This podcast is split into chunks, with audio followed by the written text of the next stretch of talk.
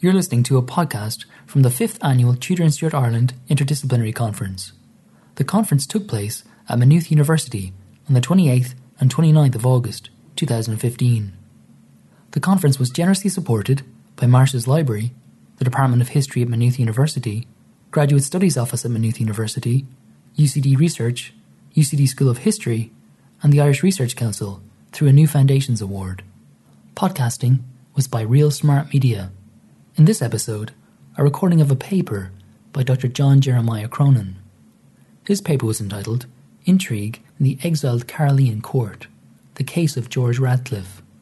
What I've given you out there in the handout, uh, which is up here as well, is the broad outline of the Caroline Stuart Court in exile. So between 1646 and 1660. So that should provide a time frame in which the events I'll be talking about. I'll be talking about three major or three particular court intrigues one that took place between 1650 and 1651 while Charles II was in Scotland, and it's basically an attempt by some courtiers to seize control of the household of the Duke of York within the Stuart court in exile. The second one, of course, here, uh, around, sorry, around here in between 1654 and 1656, particularly in 1654, and it's an attempt to force a young prince in the Stuart court, uh, Henry, Duke of Gloucester, to become Catholic. And the last one we'll be talking about here involves around 1656, an attempt to influence or an attempt to decide who should be councillors to the Duke of York. And so George Radcliffe has a part to play in all three of these intrigues, so that's what I'll be dealing with. Okay, so uh, I better crack on. Like many other royalists, George Radcliffe was compelled by events in Britain and Ireland to go into continental exile. By April 1647, he was in Caen, France. He initially was a well respected member of the exiled royalist community, partly because of his previous association with Wentworth, by that time considered a royalist martyr. In mid 1649, the diarist John Evelyn referred to Radcliffe as that great favourite of the Earl of Strafford. Radcliffe took advantage of his standing to acquire a position, of, a position close to the Duke of York while in France, immediately before Charles left that country for Scotland in 1650.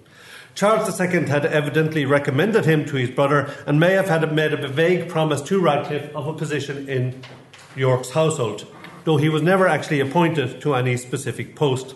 It was enough, however, to bring Radcliffe into York's circle, where he soon became a respected councillor.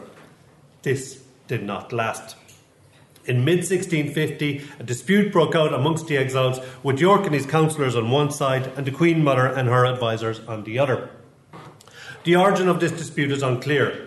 Whatever the reason, though, it was immediately taken advantage of by disgruntled courtiers, who encouraged the Stuart heir to flee Paris and his mother's rule.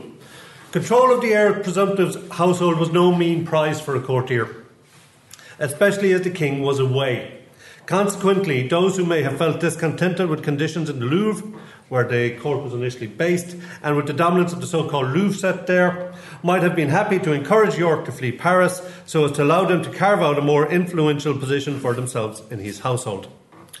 Whatever the reasons, it was resolved by some of the Duke's councillors in September 1650 that he should quit Paris and travel to his sister's Mary's court in the United Provinces via Brussels. According to one exile, Lord Hatton, Radcliffe was not actually one of those who favoured this course of action, but he, along with some others, was obliged to join York in Brussels nonetheless. Whatever the case, Radcliffe was soon considered one of the Duke's closest advisers in that city. As it turned out, the move to Brussels and then to the United Provinces proved disastrous. York was unable to achieve any major success during this period and was not welcome anywhere he went. It also earned the wrath of the Queen Mother and Charles II for those councillors involved in it, including Radcliffe. On 20 December 1650, the King wrote from Scotland and ordered York back to Paris. Some of the King's Privy Council were to attend York there. Among these new councillors to York was to be the Marquis of Ormond, Radcliffe's patron while he had been in Ireland. Radcliffe tried to take advantage of his link to Ormond, writing to the Marquis in early 1651. Ormond, who, as you know, was one of the most influential of royalists, had recently arrived in France from Ireland, and Radcliffe sought to gain the Marquis's aid for himself and York in their plight. His efforts, unsurprisingly, proved forlorn, especially when, when one remembers Ormond's recent appointment by the King as well as the official condemnation of York's flight from that quarter. The fact that the behaviour of the Duke and his companions was unpopular with the Queen Mother and those around her in Paris, and these people were, in the absence of the King, the dominant group at the time amongst the exiled royalists, would have also disinclined Ormond to aid his old client.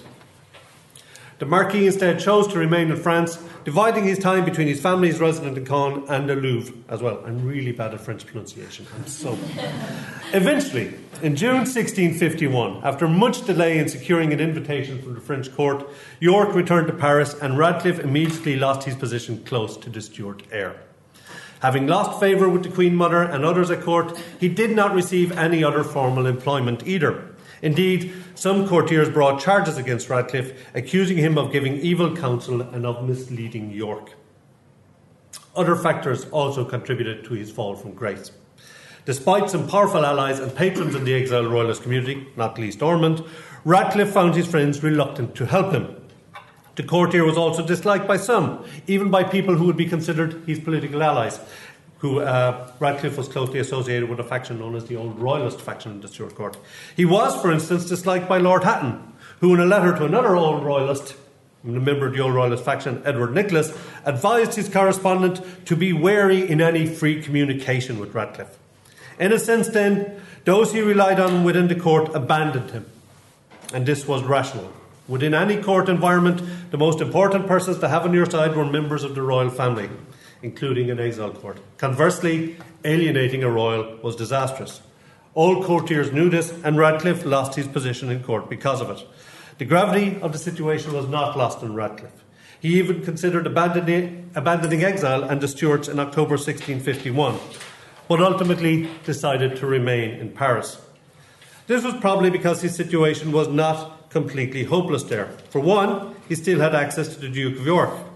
He certainly had occasional talks with York on privateering matters. Yet it is also clear from Radcliffe's correspondence that his standing with York fluctuated greatly over the following years. In early 1656, Radcliffe commented that York had been civil to him recently, something that had not happened at some time, in some time. It was also true that between 1651 and 1654 that some former allies were prepared to maintain a relationship with him. Notably, Ormond's links to Radcliffe endured after 1651, despite Ormond's failure to support him during the attempt to seize control of the Duke of York's household. Indeed, Radcliffe proved useful to Ormond in a number of ways, including during court intrigues. In late 1653, when some in the Louvre set were trying to remove Edward Hyde from Charles II's Privy Council by accusing him of treason, Ormond, who was gathering evidence on the case, used Radcliffe to contact Bishop John Bramhall. Bramhall had earlier been named as someone who had evidence against Hyde. When Charles II and his closest advisers withdrew to Cologne in 1654, Radcliffe kept the Marquis informed of the behaviour of those members of the royal family who stayed in France. On one occasion, he wrote about the difficulty the Duke of Gloucester's tutor was having with that prince, for instance. That was the type of detail he was providing. Clearly, then, Radcliffe remained useful. As it turned out, his loss of kingly favour was not to be permanent. Charles II's withdrawal to Cologne changed the, the, the, changed the dynamic even between the different royal households within the Stuart court. Each household effectively became independent of each other. Simultaneously, they had different policy objectives, leading to tension and conflict between them. And this worked to Radcliffe's advantage. Personal connections to the various households became vital. Anyone who could provide information to Cologne on the other households or, could, or, or, or who could act as an agent to those around other dynasty members was prized. And Radcliffe was perfectly positioned to fill this role. Most strikingly, Ormond employed him in one of the largest factional and inter household disputes of the Stuart exile, the clash over Henry, Duke of Gloucester's religious education in late 1654. The dispute started when Henrietta Maria, who had been granted care of Gloucester while Charles II was in Cologne, attempted to pressure her charge into becoming Catholic. She also had Gloucester moved to a Jesuit seminary at this period. When the young prince refused to cooperate with her, she publicly slighted him in the French royal family's presence. News of the attack on Gloucester's religion caused immense concern in Cologne, not least because it could do considerable damage to the royal image at home in Britain and Ireland. Consequently, Cologne decided to send Ormond to deal with the situation and to remove Gloucester from Paris. It is worth mentioning that Radcliffe was the one who relayed news of the attempted proselytisation of Gloucester to Ormond in October 1654, choosing to write to the latter before informing the Duke of York. Ormond responded by using Radcliffe to put counter pressure on Gloucester. Radcliffe, for example, told the young Duke that he would forfeit his inheritance if he changed his religion and that he would be a traitor to his eldest brother. He also passed on a letter to Gloucester from Charles II, which Ormond had forwarded, forwarded to him for the purpose of doing. Radcliffe took advantage of others within Ormond's circle of contacts to further his mission as well. In particular, William O'Brien, the Earl of Inchiquin's son, who was Gloucester's friend. Radcliffe instructed O'Brien to pass advice on resisting the proselytisation attempts to Gloucester. All of this was done secretly. Radcliffe's role in this affair did not end with Ormond's arrival in Paris. If Gloucester was to be removed from Cologne, funds had to be raised to ensure a dignified journey. Radcliffe and Hatton consequently acted as sureties for a loan from an English merchant in France, one William Scott. Then, in mid December, Radcliffe was entrusted with informing Cologne that Ormond and Gloucester had set out on their trip. Undoubtedly, Radcliffe greatly assisted in Gloucester's removal from Paris. Even Hatton grudgingly admitted that Radcliffe's part in events was no small one. In a letter to Cologne, he criticised Radcliffe for carrying out his actions through intermediaries, for being unduly in vain in doing so, and for fearing the Queen Mother's wrath. Simultaneously, he acknowledged that Radcliffe had played his part well. So basically, he went, I don't like this guy, he's terrible, I hate him for everything he does, but he did really well here.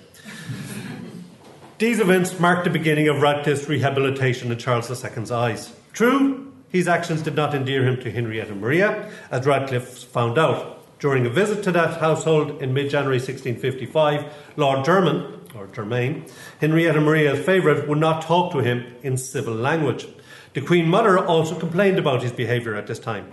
These same deeds, nonetheless, proved his work to those in Cologne, giving him some influence within the wider Stuart court again. Even those in Paris realised this.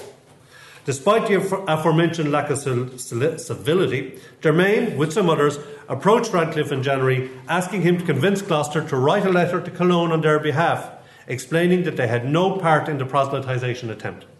Gloucester had earlier insisted that he would do no such thing. Yet, with Radcliffe's intervention, he did. Radcliffe received signs of the monarch's favour immediately after Gloucester's withdrawal from Paris as well in other signs. In February 1655, both he and Hatton came under pressure from William Scott regarding the repayment of the loan for Gloucester's trip. The merchant wanted extra guarantees that it would be repaid, specifically requesting a letter from Charles II acknowledging the debt. Radcliffe and Hatton both sought the letter. Radcliffe received the desired note. The missive had immediate effect, with Scott putting off the payment of the first part of the debt, which had been due that month, until Easter. This irked Hatton greatly, as Radcliffe's receipt of the required letter showed that he was more favoured by the king. It is no great surprise, however, that this should be the case, as Radcliffe was a more important participant in the Gloucester affair. It is also interesting that Ormond preferred to use his long established connections with Radcliffe to deal with the Gloucester predicament rather than taking advantage of Hatton's presence at the Louvre. The, historio- the historiography generally portrays Hatton as more central to and more closely interwoven into the old royalist faction as a whole. Yet Ormond saw the long established patron client relationship as being more useful. Despite Radcliffe's relative alienation within the court, his unpopularity with members of the Stuart dynasty and other courtiers, he was still the first person that Ormond turned to when the crisis broke. In using his client in this manner, Ormond went outside normal channels of influence and action in court politics. Instead of calling on more central figures in his court faction to help him or threatening miscreants with the loss of the king's favour, he used a minor figure near the Parc de Louvre to prepare the ground for his arrival and to facilitate Gloucester's removal. These ties also held advantages for Radcliffe.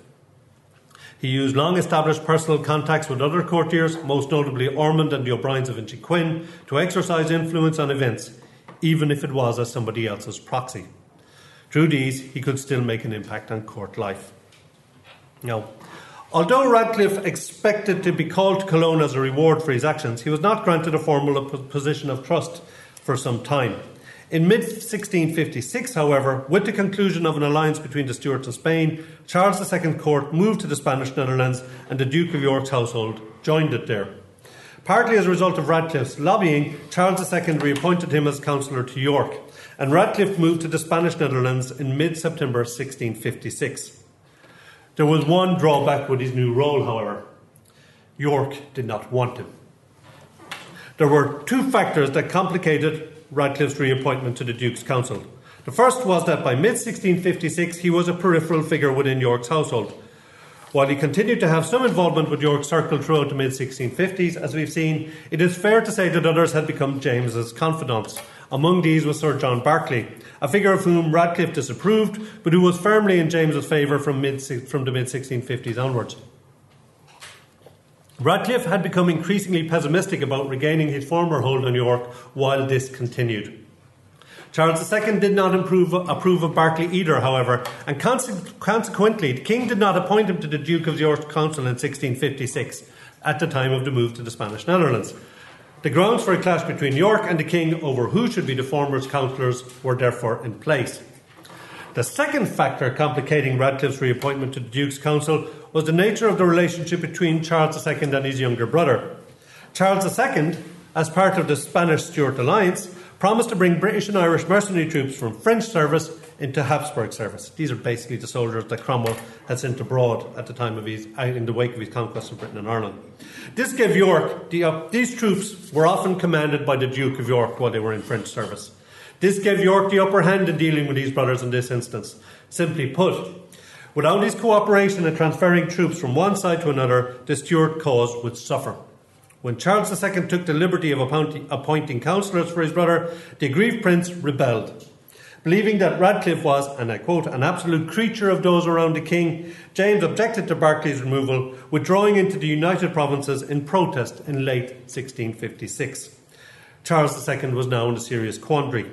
The only way he could get himself out of it was to concede to his brother's demands to have Berkeley reinstated. This he did in early 1657. Tellingly, it was Ormond who went to York with the news that Charles II had capitulated. Ormond had again left Radcliffe to his fate. This meant that Radcliffe's chief competitor for a position of influence in the Duke's household remained in place. Radcliffe thus faced the continuing prospect of being a courtier of only secondary importance. Radcliffe's predicament did not last long, as he died in June 1657. This, as you may imagine, ended his career as a courtier. Considering all these aforementioned events, then how should we assess Radcliffe's imp- impact on the exiled court's intrigues and vice versa? Well, first, despite his secondary status, and this is what really I'm talking about here the role of a secondary courtier, not one of the major figures in a court on events. First, despite his secondary status and his inability to hold on to a desired position of influence within the Stuart court, particularly the Duke of York's household, Radcliffe's deeds were still of some import within this institution. Grandees within the court, notably Ormond in this case, depended on the likes of Radcliffe to exercise influence. Radcliffe's cooperation helped them to wield influence across all the court's households. In the mid 1650s, having a contact like Radcliffe meant that Ormond, despite residing in Cologne, could react to promptly, promptly to the intrigues of the Parisian branch of the Stuart court if required. Yet it has to be conceded that, at crucial moments, other courtiers failed Radcliffe. When it became clear that Radcliffe was out of favour with the Stuart dynasty after York's flight from the Louvre in 1650, Ormond kept his distance from the former. The pattern repeated itself in 1656 when Ormond acquiesced in allowing Radcliffe's chief competitor for York's favour, John Berkeley, to be reappointed as one of the heir's councillors. The fact was that Radcliffe needed to do the bidding of grandees like Ormond or of royals like the King and the Duke of York as his position at court depended so completely on them. In contrast, while they found him useful, Radcliffe was never so important, never so important as to be above sacrifice, particularly after he lost his grip on the Duke of York's court in the early 1650s. After that, he had no quid pro quo to offer them in return for their aid, and only wielded power within the court as someone else's proxy, as somebody else's cat paw. Consequently, when he found himself in the middle of a dispute between the competing factions within that court, he was nothing more than a foot soldier of faction, easily discarded if circumstances required. Thank you.